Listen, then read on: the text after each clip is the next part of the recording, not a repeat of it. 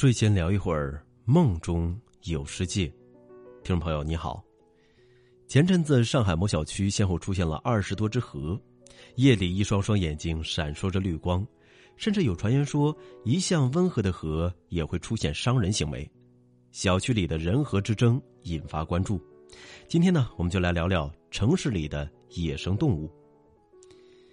也许没亲身体会，但你肯定看过这样的视频。峨眉山的猴子冲上来扒拉游客的背包，奈良鹿合影时温驯可爱，但一见鹿仙贝就躁动起来。无边的夜色里，刺猬冲镜头投来仓皇且闪闪发亮的目光。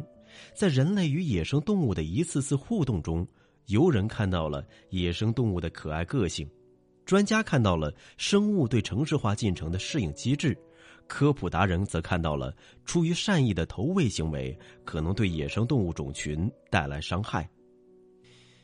野生动物与城市的距离并不遥远，有的动物大隐隐于市，小心选择领地；闹市区整齐划一、造型别致但品类单调的绿色园林景观被野生动物用脚投票淘汰出局，反倒是更原生态、更野生的灌木丛、公园与小区的绿地更被青睐。从某种意义上来说，是否有野生动物出没栖居，成为评价某一区域生态环境好坏的标准之一。野生动物的融入，有时也不如看起来那样岁月静好。河、黄鼠狼和刺猬经常出没在流浪猫的聚居地，因为在那里，它们可以在投喂的猫粮当中分一杯羹。但这也引发了狂犬病、疥螨、蜱虫的扩散。被称为“干脆面菌”的浣熊上门乞食。可爱之余也有隐患，高油高脂的加工食品还会让他们患上富贵病，有的还会因此改变习性、过度繁殖等。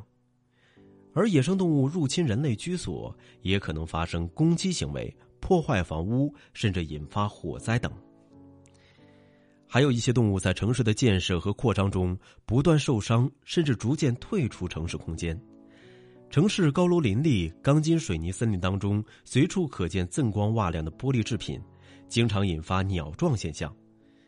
在大树阴凉、阵阵蝉鸣的夏日异象当中，一只蝉花费几年时间冲破硬壳，等待破土上树。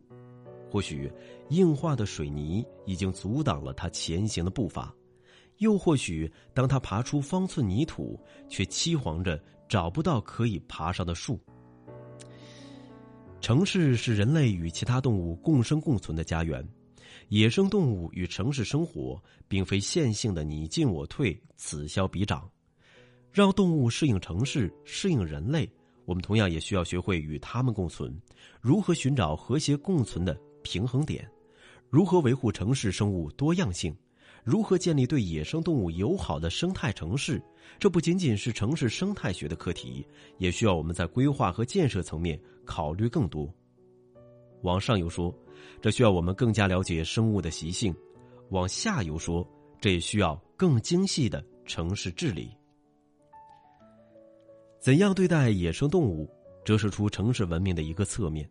学会和野生动物和谐共处，需要学会突破视角局限，不以人类的好恶生杀予夺，既不残忍暴力的对待动物，也不是毫无原则的保护生灵，既不屈从于人类中心的傲慢，也不盲目于动物权利的鼓噪，尝试在与他们相处之前，先了解并熟悉他们。中华民族自古就有天人合一的思想传统，在城镇化进程中。大量森林湿地默默消失，但如今，我们越来越重视自然生态、经济生态和社会生态的和谐发展。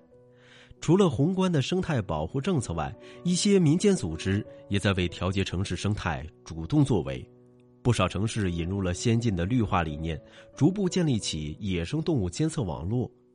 我们想要的，绝非是在寂静的春天里追思诗与远方的田园。